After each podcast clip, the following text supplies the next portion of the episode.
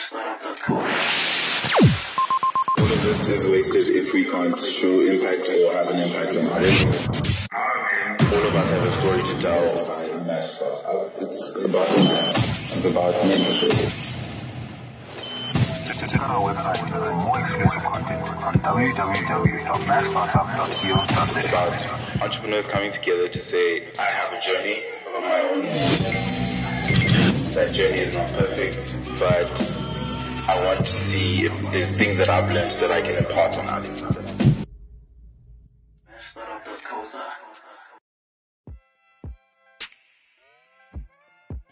From the Lutcha Podcast Network, this is the Mashstartup Podcast.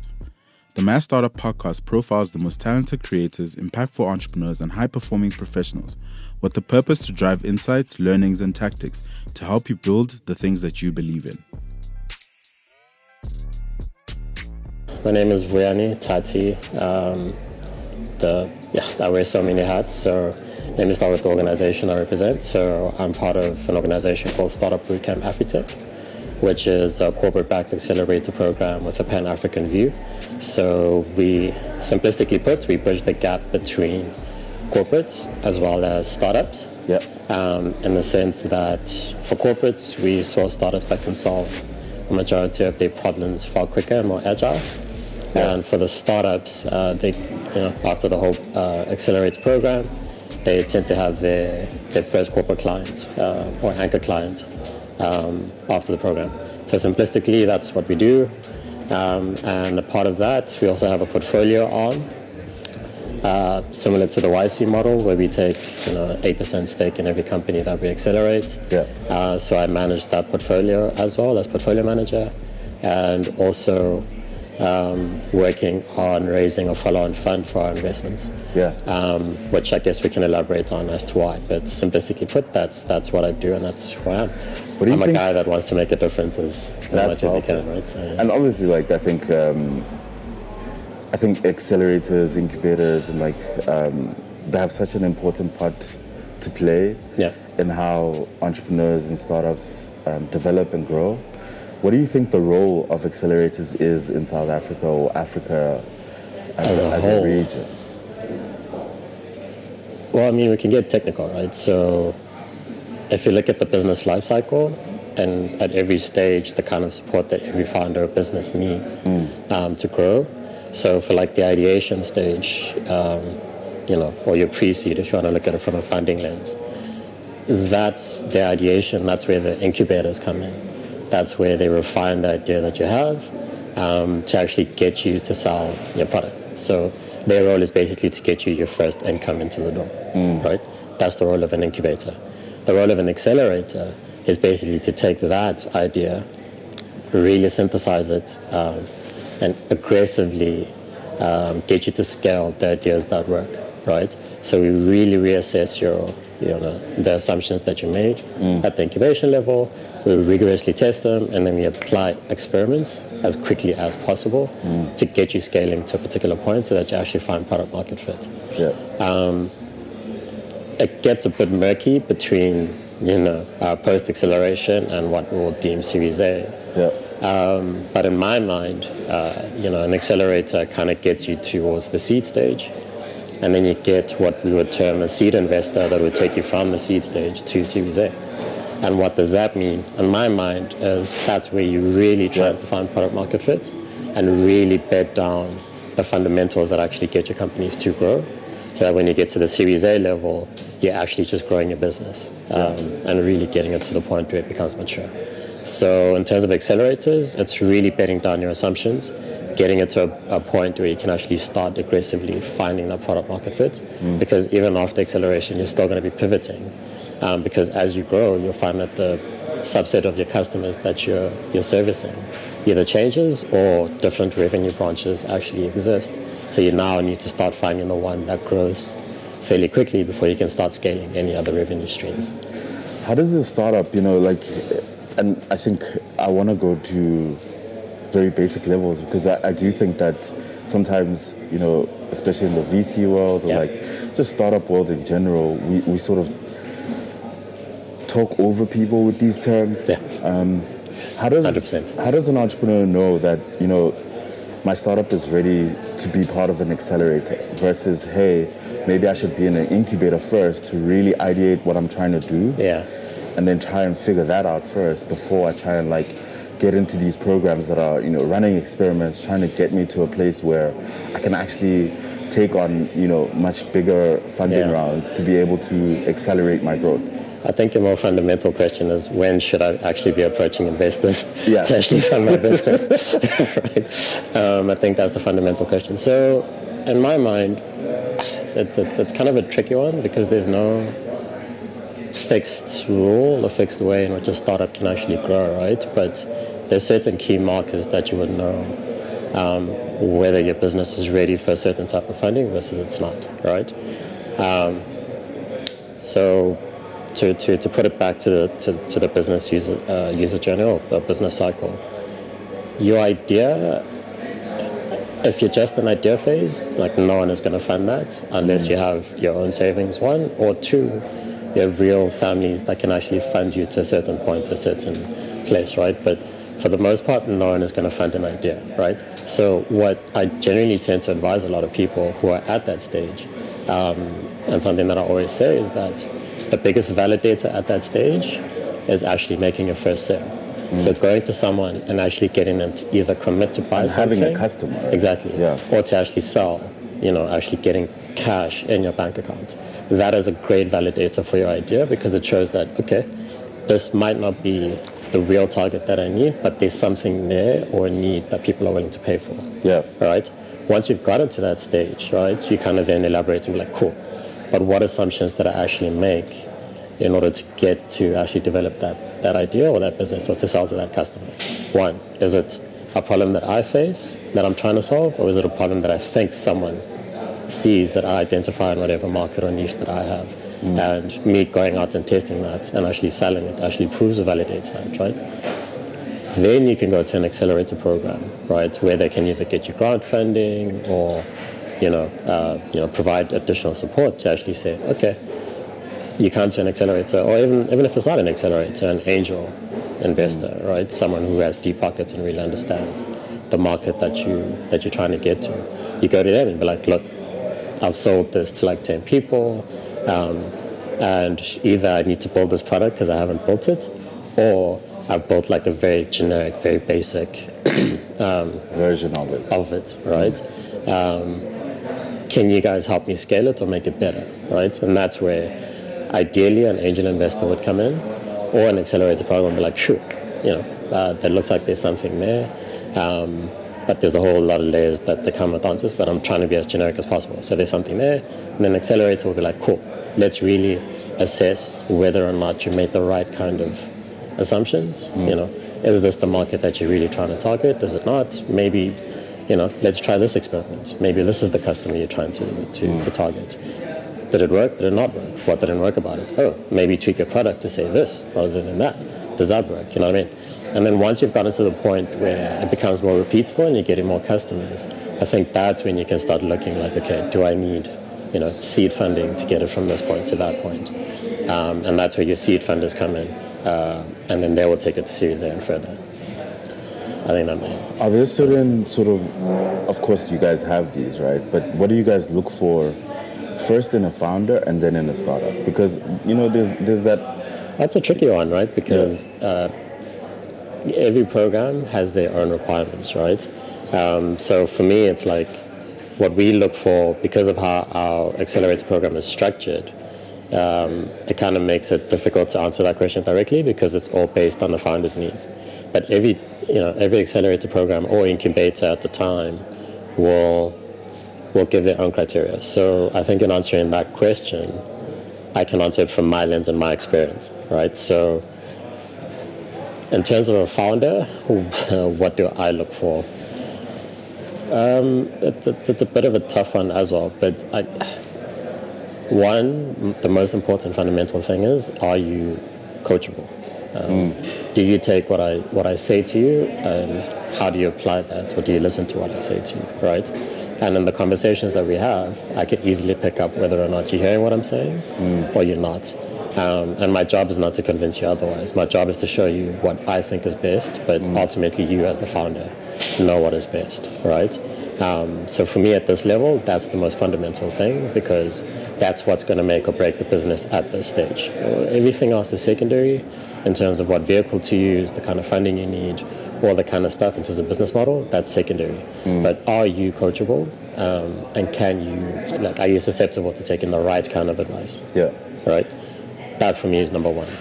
Number two, um, like how, like you know, you, you really need to believe in this product for me to really fall in love with it. Um, like there's been a couple of times where I've fallen in love with the idea or the business or you know that, that the founder comes with, but I could I could see that you know, in as much as I like this, there's still something about the founder that just says they're not fully invested in it, and that's a major red flag. Do you feel like anyone. that's that's conviction that you guys are looking for in that sense? It could, yeah, it definitely is conviction, right? Because I mean, this is startups are do or die kind of a Yeah. kind of a thing. Sink or swim. You can't be half in, half out, right? Yeah. So you kind of have to fully be in it. Um, but more importantly, even if it's not about the business, like how how fully invested are you in the problem that you're trying to solve, mm. right? Because I truly believe that there's so many so many solutions to a particular problem, but whether or not you truly believe in solving that problem will determine whether or not you'll find the right path, right? Because you will always hit a stumbling block at this stage. But if you're not really passionate enough about the problem that you're trying to solve, you're not really going to find the right ways to pivot. And because of that, then you know your your your startup is dead in the water. And obviously, like you need that energy to be able to 100%. pivot, um, figure out new opportunities for the business, figure out new ways to win, and make sure that you don't die. And even at a point where you're like facing death, right? Yeah. Where it's like death, this is like dying, but this is a problem that's just too big mm. for me not to at least try it. It's kind of like, okay, cool, I can kill this, you know, branch of, of solutions that I was trying. Mm. Or what other solutions exist that I can try? And if you don't have that conviction and that passion, then you're not going to want to solve that problem in any way, right? Um, and that's that's the biggest thing I Yeah. think that I'm looking And for. on, on the other side, like, what do you look for in a startup that really, like, you know, shows you that you know there's something here in this idea and this concept that can really turn into a you know game-changing business or whatever it is. Early stage for me, it's simply can this really solve the problem um, that you're that you're trying to solve, right? Um, we can always, you know, figure out the best way to, you know, develop the business plan or the business cycle, or whatever the case might be. But can this actually solve the problem that you're trying to solve, or does it have the potential to solve the problem that you're trying to solve, mm. rather? And two, are there people willing to buy it? Because at the end of the day, it's about the business, right? Yeah. So do you or do you not have customers? And if you don't have customers, what is the reason, right? Is it because the idea isn't really what they're looking for, or is this a problem you think exists but actually doesn't, right? Yeah. So I think those are the two. Do you also look at the size of that market as well? Just like the, whether or not there's a problem to solve, but like Look- how many people are actually willing. But also the other end of that is like how many people are actually willing to pay for it. Right, right. Sure, right. But I don't know. I think I'm still growing in that journey where, like, hmm. you know, you can you can make a certain assumption about the market in the beginning, but by the time you get to your C stage, you actually find that the market I was looking at earlier isn't really the market that I was trying to service Yeah. right? So, uh, yes and no. Um, yes, in the sense that, you know, there kind of has to exist a market that's big enough to actually pay for that particular service. Um, and no, in the sense that ultimately you'll find that that actually isn't the market you're trying to service. Yeah. And you'll only get to that right answer if you actually do something and actually go for it, right? So the you know the total addressable market, the serviceable market is important, but I personally don't place too much emphasis into it in the beginning, um, because that that will change over time. Like Yeah. it, it generally does change over time. It's very rare that you'll find someone who's like, yeah, this is the addressable market that I'm going for, and they actually go and they actually service that market at that, you know. If I get one percent of this 10 billion rand or 10 billion dollar market, then I'm making like it, it really happens that way, um, from my experience. So, yeah, yes and no. Um, I think what's important is that is this a business that can grow, and you know, for me, all the market tells me is whether this is scalable or not. right? Yeah. Um, because you actually see whether or not this is a problem that it either can grow and scale because it services a large number of people, Mm. or will just grow and plateau and actually become a small a small business, a lucrative small business, which Yeah. is also okay. And how do you, you know, if if I'm an entrepreneur starting something like completely off the ground, Yeah. I think I found a problem. How do I know whether or not a market is big enough for me to go into? Right? Like, is there something that I can only learn by starting the actual thing and like Yes. testing it in the actual market and seeing whether people are willing to pay for it and how Yes. big this problem could be? Well, there's that, and two, I guess, a more fundamental question is like, is this a big enough problem Mm. that actually solves, a, you know, I think that's what I'm asking. Is like, how do you know the problem is big enough?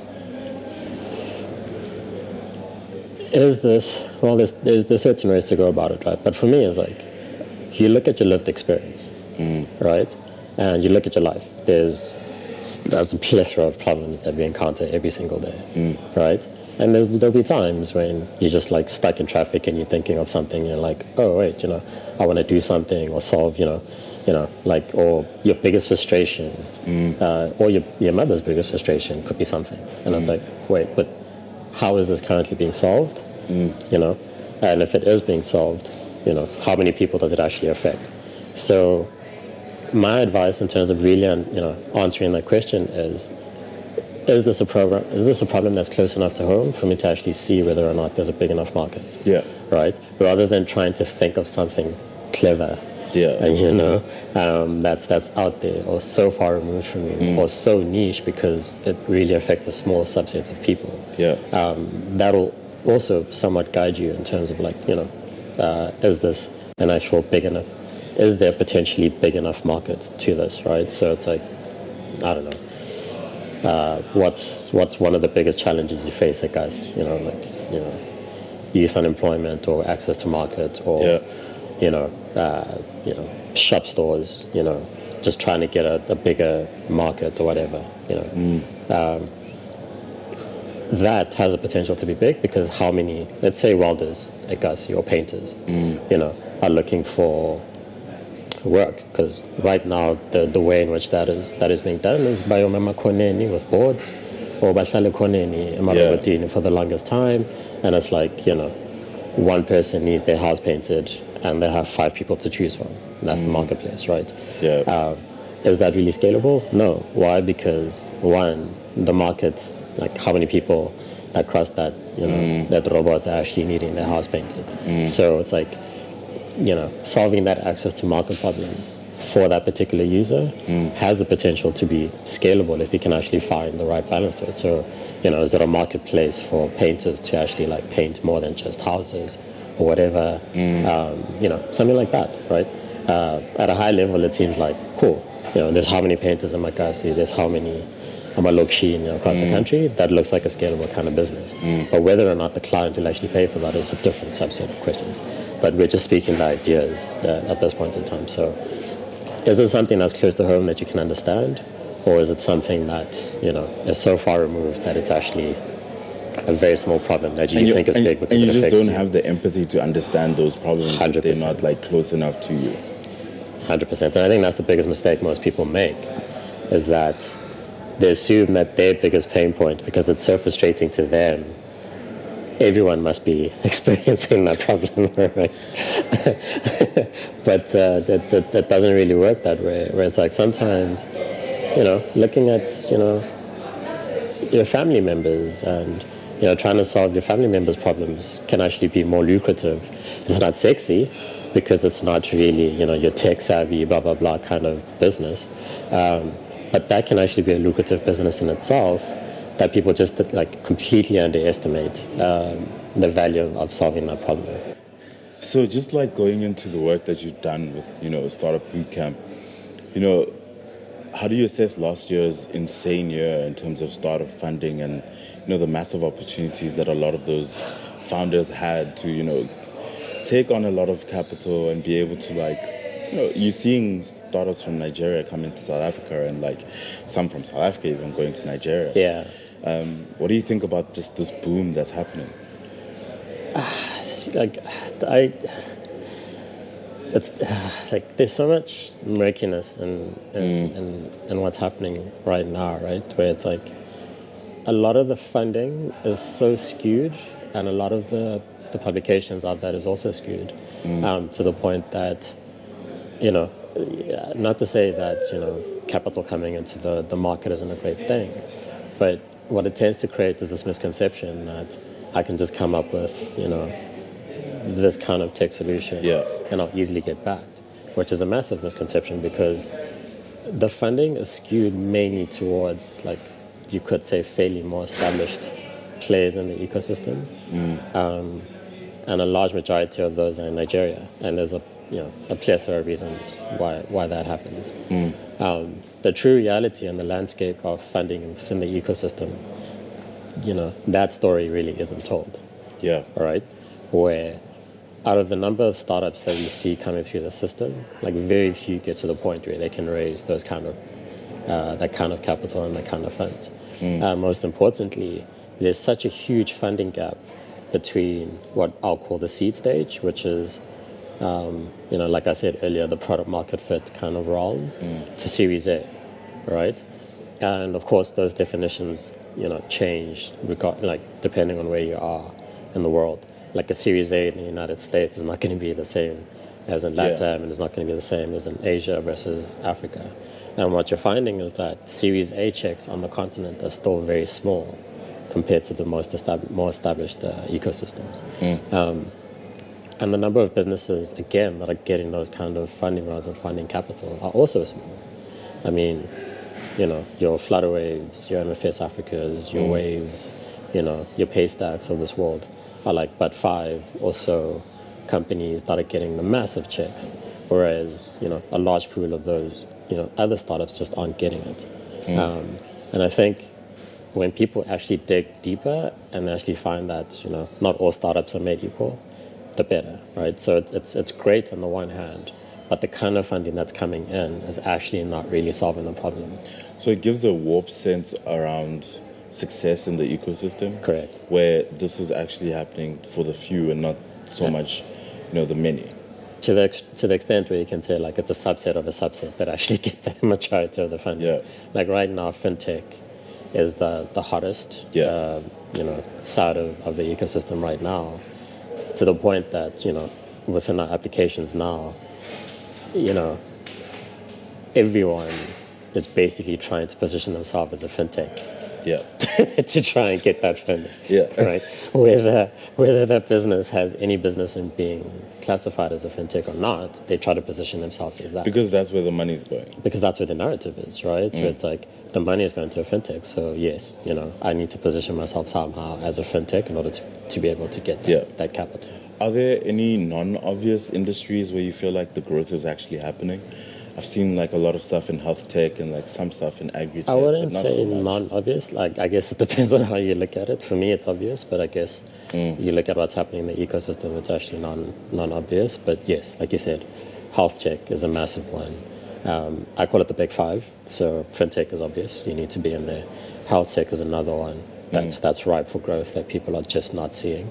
Agri tech is another one that people are seeing, but it's still dominated by a lot of your development funds rather than VCs, um, which is a whole different dynamic because they have different outcomes Yeah. rather than a VC would have, right? So you'll find that it's, it's mainly grant funding or impact investing where their measures aren't really commercial success but impact, which is great in a way, but also not great in others, right? Because it doesn't necessarily um, motivate founders to actually grow their offering, Yeah. right? Um, but again, like I said, it's right in another way. Um, logistics um, is massive, um, very, very underfunded, um, as well as, did I mention EdTech? Um, so your EdTech space. Um, but one that's not necessarily, you would argue VC, but has a massive, you know, potential to make serious returns is infrastructure, right? The amount of infrastructure that's needed on the continent is, is mind-blowing and it still sits within the realms of your PE, uh, development finance kind of institutions. Um, and again, there's a lot of potential if we can find the right kind of model that also kind of helps scale um, and grow the, the kind of infrastructure that's needed. When you look at like industries like agri-tech, ed tech, and health tech, Yeah. Much less sexy, like much less appealing from like um, Well, I mean, it's the tech part that makes it sexy, right? Right. But I feel like, you know, fintechs are rock stars, right? Like these guys genuinely seem like the shining stars of the ecosystem.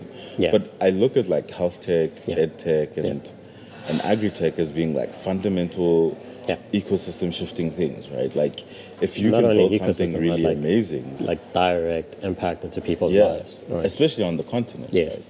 What do you think those startups need to be doing to really start to eat into what's happening with fintech from a from a funding allocation That's standpoint? that's a very loaded question, right?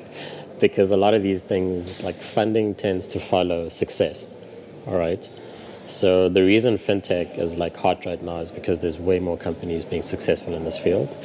Um, so you're finding a lot of funders like it's, it's your classic chicken and egg situation. Yeah. It's like I need to be successful, but in order to be successful and scale, I need some sort of funding and financing to get there. Um, so I guess like, the simplistic yet not easy answer is grow. Like there's there's no other way around it is to grow, um, and that just means being, you know, and as much as people hate Nigerians for it, but they're willing to get dirty and grimy and groggy mm. just to make sure that this thing succeeds. And I think founders in that space just need to find a way to be like, look, with or without the capital, you know, I need to actually grow and show growth that is equivalent or even more so than than your fintechs. Mm. Right? That's gonna start showing investors, especially in later stages, that actually there is a market share and there's a you know potential to grow. Right? That's one.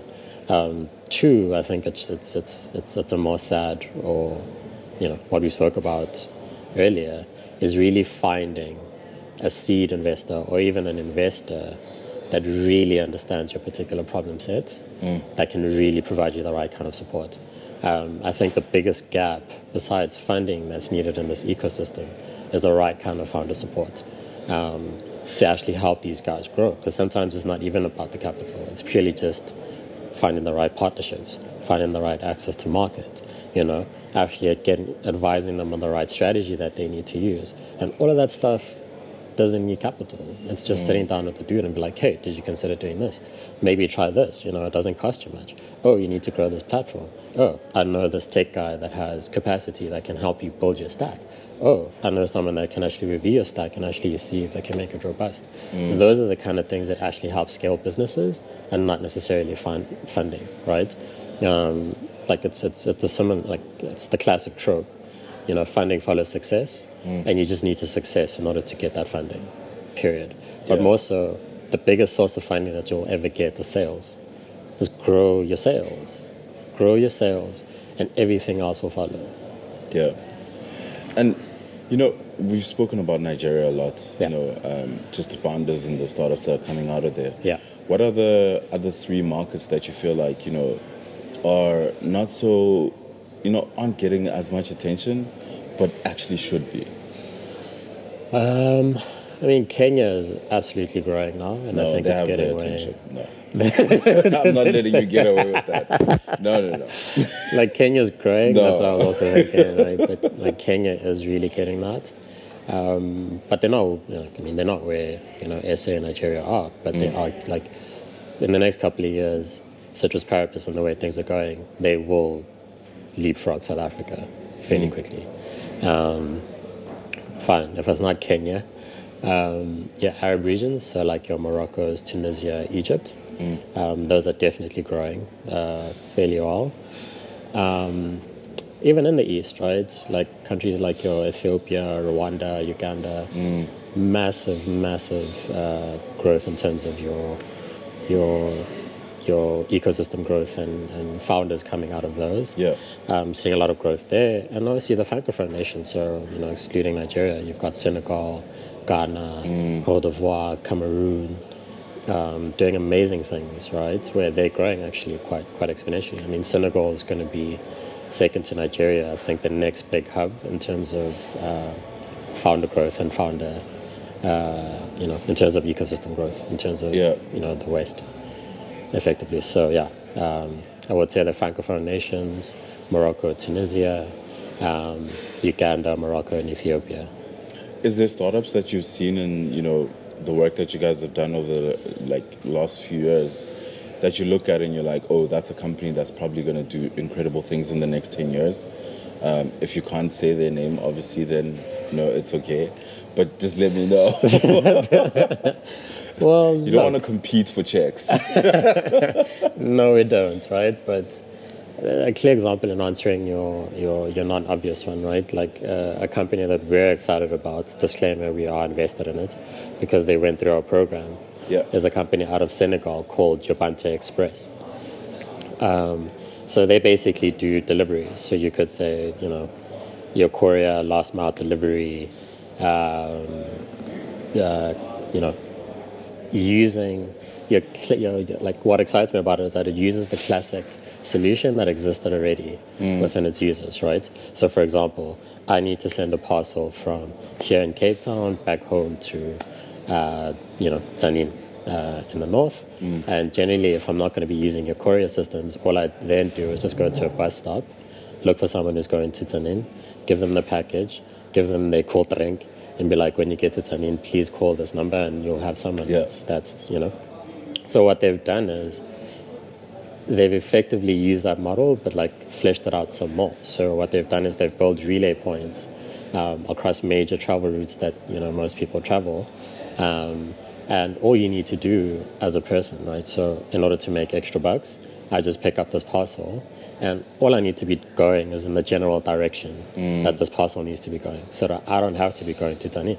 So I can be like, cool, I'm going from here to Tzaneen, but my bus is leaving from here and um, my stop is in Bloemfontein. And then your Ubuntu has relay points at all these different major cities. So I would drop off this package at Bloemfontein, and then someone who's from Bloemfontein going to Pretoria, for example, will then pick up the package from there, uh, drop it off at a relay point in, in Pretoria, and so on and so forth until it gets to, to Tzaneen. And what they found is where what DHL and your FedEx and all of them would take three days just to take parcels from, uh, you know, uh, you know, remote areas or areas that they, they struggle to find. They literally reduced that time from three days of delivering a package to a day, sure. right? At a fraction of the cost, right? And that model has scaled across the continent. So now, I mean, they've piloted in South Africa when they were in um, the program. So they're now operating in South Africa, Botswana, Zimbabwe. Um, they're operating in Nigeria, uh, Cote d'Ivoire, Ghana, um, and they're about to expand now, uh, going you know, late, you know, uh, later on in the year. Uh, you know, they're about to announce their next round. Can't get into details around that, but that is for us, in my mind, it's going to be like they're on path to become a unicorn, and they're not a fintech. Um, so that's one.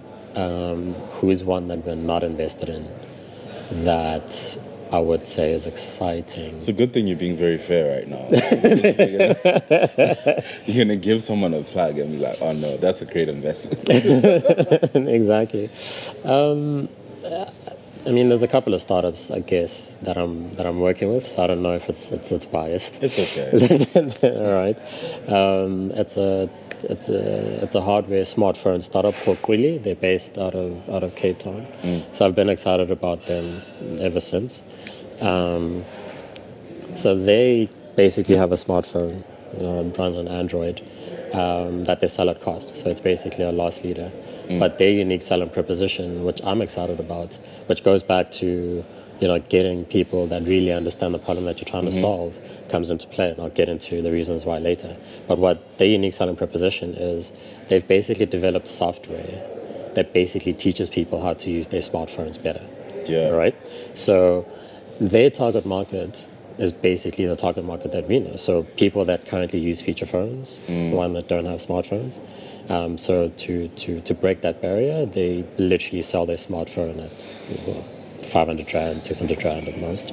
Um, and two, uh, people that have smartphones but are not optimally using it, right? So they use it for three basic things: phone call, SMS, WhatsApp, and that's it, right? And they're not using all other functionality within their smartphone. And going back to the idea one, you can just see the vast user base that they can actually and the potential market that they can have, right? And Yeah. that's scalable. Um, so that's what they do. Um, they've been like phenomenally successful, but the barrier uh, that that inhibits their growth is the fact that you know the people that they went to to try and raise capital, uh, they just don't get it, and they find it very difficult to actually see beyond that, right? And all they see is just that oh, this is a hardware play, and it's like, but it's not a hardware play, right? There's there's so much more to this, and once you crack that, which is what they're trying to do, um, and the growth potential on the software side and the services that you can actually start selling to that particular market is endless. Um, if you can't see that, Because it goes into you know, like it's digital literacy, it goes into like Access. accessibility. Literally it's so much more than just. Do you know like, what I mean? Where it's like you you you've now solved the most you know you know massive problem that a lot of corporates are struggling to get into, which is access to market and distribution to sell products to a market that they completely don't understand. And I'm excited with Qwili because the numbers that they have and the way in which their software has been retained and the use of their software um, is just so phenomenal. For me, it shows me that they understand the market and they effectively know how to scale within that market and sell that particular product. People that don't get it for me disappoint me, but with the way in which the ecosystem and you know Yeah. the you know our current country is, is set up, it's it's also quite sad. Um, but anyway, like their growth for me has been exciting in the sense that they wanted they they just one of those unique businesses where it's literally the market is pulling them to solve their problem, and there's very few businesses that can actually get customers to actually stop pulling you to actually do we want your product and you wanted Yeah. yesterday. Um, so they're exciting. They're out of South Africa.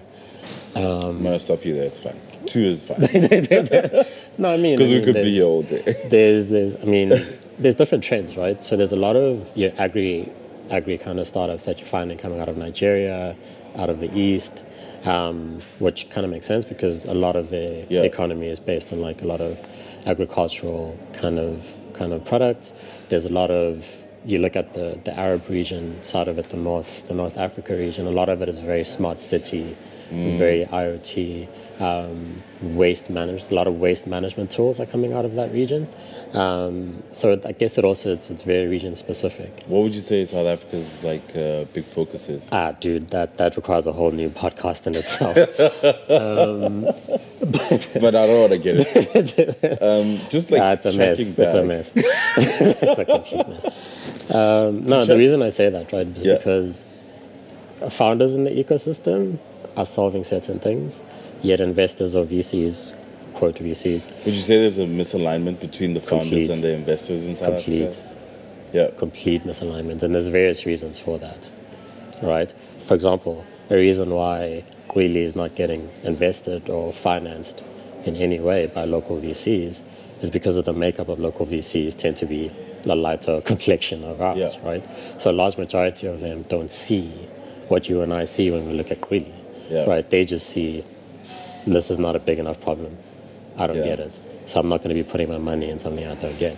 What you find is that because of that, there's a large subset of founders, particularly black founders, I'm going to be blunt about it, that just don't get funded because their problems aren't seen as problems that are one scalable or big enough problems because people that are looking to invest in it just don't get those particular kind of problems.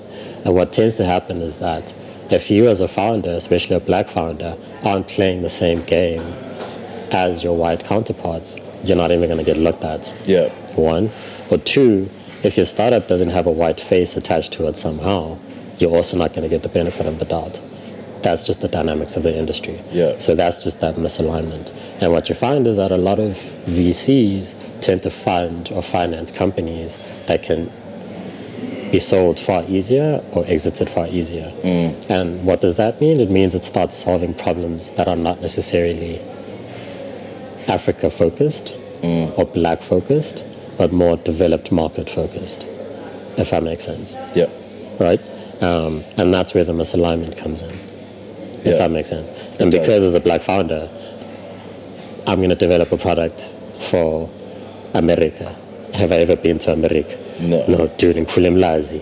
All I know is Italy And- or whatever. and you know, it's so difficult to even like go through this because you know that there's deep problems that these people are looking at and going, hey, I can fix something here. 100%. And I can fix something for a majority of South Africans, even possibly, right? Like, Or Africans, because well, that's the beauty Even of African, it. actually. Ultimately, the, the answer to that, right, is that there is a fundamental gap between funders and founders in the country. Do you think it's a misalignment of perspectives, um, understanding what the actual problems are, and if people really understand, you know, what the problems are on the ground versus, you know, I live a sheltered life, you know, very different from the average South African or even the average African. So therefore, it's hard for me to contextualize the problems that certain founders are trying to f- to solve for. Mm-hmm. It's it's it's it's muddier than like it's exactly what you're saying, and there's like a myriad of reasons as to why that is the case, right? One, our historical past is a major factor, um, but two, uh, to put on my investor hat and ally hat on here, is the way in which the structure of raising a fund is structured is also one that is not conducive to actually like being more open-minded in the kind of founders that you actually invest in. What do I mean by that? The current structure that investors have to, to work with is what you call an LPGP structure, your limited partner, general partner structure. What does that mean? It means that a general partner or your investor in this case will go and raise funding um, from their investors, who will be known as limited partners, and they go to those investors with a mandate right? And that mandate is the investment hypothesis. You know, could be as easy as, you know, we invest in fintech startups that are Series A, and we're looking to get 10x our money uh, with an exit, be it Series B, Series C, IPO, whatever, right? We want to get 10x our money. So now you go and you invest in that thesis. That limits you and the kind of startups that you can actually invest in, right? the pool of like becomes way smaller because now it has to be fintech that is Series A and has potential to get 10x. We go to the fund Now they have that mandate. Now they go to the ecosystem looking for founders. I can pose this question to you: How many founders do you know that exist in South Africa alone that fit that criteria? All right, take it a level like deeper. How many black founders exist in the ecosystem that meet that criteria? little to none, right? Because like how many black founders are thinking of, you know, fintechs? You know, what does that even mean? No one knows, right? Which is kind of ironic because some of the solutions that they can solve for people on the ground can't actually be fintechs, but because they don't define it or, or, or call it a fintech, you know, they just call it a business of whatever. I'm helping stokvels save and you know, giving them the ability to transact and source groceries from Makro, for example, using my platform, right? That has an element of being fintech in it. Why? Because you're you're pooling capital, you're taking people's money, you're processing transactions, you're doing all of that kind of stuff. But because it's not in the in the in the casing as sexy as I'm a fintech for the small LSM user, they tend to get overlooked. All right. Even though I can tell you in boardrooms in Standard Bank, or any other bank for that for that matter are trying to get into that market. But a blackface will never be given the benefit of the doubt to get invested. So it's it's it's a whole lot of layers where historical past plays uh, a major part into it, as well as the LPGP structure that plays a part into it. That really limits the kind of investments that people make, which is sad, right? Because again, a large pool of very capable founders get left out of the mix and into the cold uh, purely because they just don't fit a particular kind of mold. And what does it look like to try and like correct something like that? Do we just need more funds with the type of people that understand the context, or is it a case of really educating people out of their biases and really getting them to understand that the world is so much more than just, you know, this specific type of entrepreneur, this specific type of startup. There's so much more to the world, and I think like a lot gets lost in like things that could really fundamentally change countries, continents, the world are being, you know, passed on mainly because they just don't fit someone's, you know, idea of what the ideal founder or startup actually is. it's it's a tough one, right? I mean, trying to change people's perceptions in this country has like become futile, right? To just look at everything that happens and just the way in which the economy is structured, that just shows that people are just not willing to really change the perception. Um, but in my mind and in my view, yes, capital is needed, um, and the right kind of capital is needed. And for me, the only way you can really make the change is literally getting people who have the capital to really start backing themselves using their own balance sheets, right? So literally investing outside of the traditional quote unquote LPGP structure, right? If I had those funds, I'd be doing that yesterday, all right? Because no one. Um, because I am that person that is uniquely positioned to really, uh, you know, solve those kind of problems. Going to someone, um, one in an environment like South Africa where a lot of our investors are so risk averse, I can show you the numbers and show you the growth parts, but no one is going to give me their money because they just they just want sure things, right? Or again, you need a white face attached to it in order to be given the benefit of the doubt that this is even feasible, you know, let alone doable. And I try to take that to, you know, international markets where they understand and they see the value, but they're still not willing to take the chance on a black face or, you know, in a particular market, not because you're black, but because they just don't understand it. All right? And it's hard to really educate someone. Like, you can't bring them down and like try to show them or whatever, but they can only get you so far. And if you can't bring them down, then it's, it's pointless. Like, I, am I going to pay a business class ticket for a family office to come down?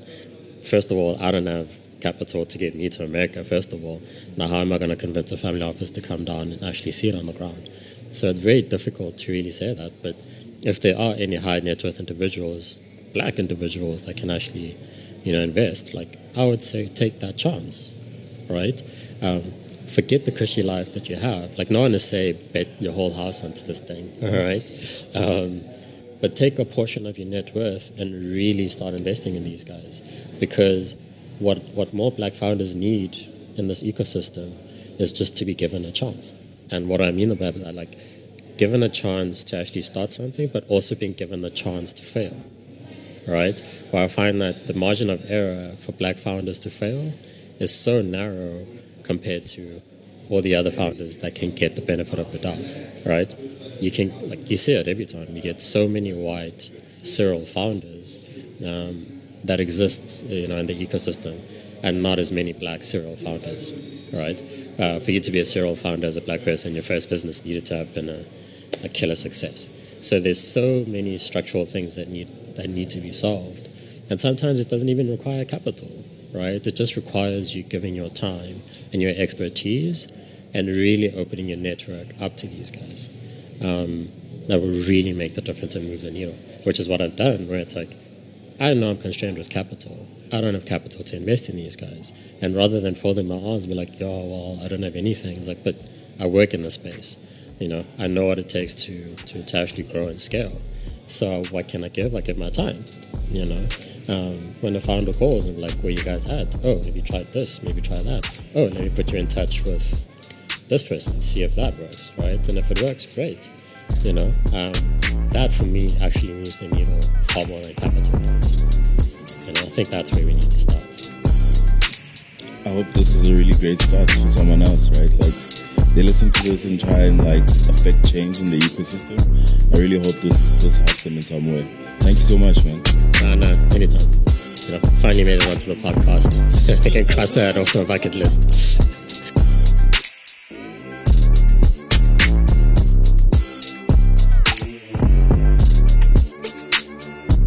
Access previous episodes of this podcast, but also gain access to other shows on our network, please visit lutcha.com.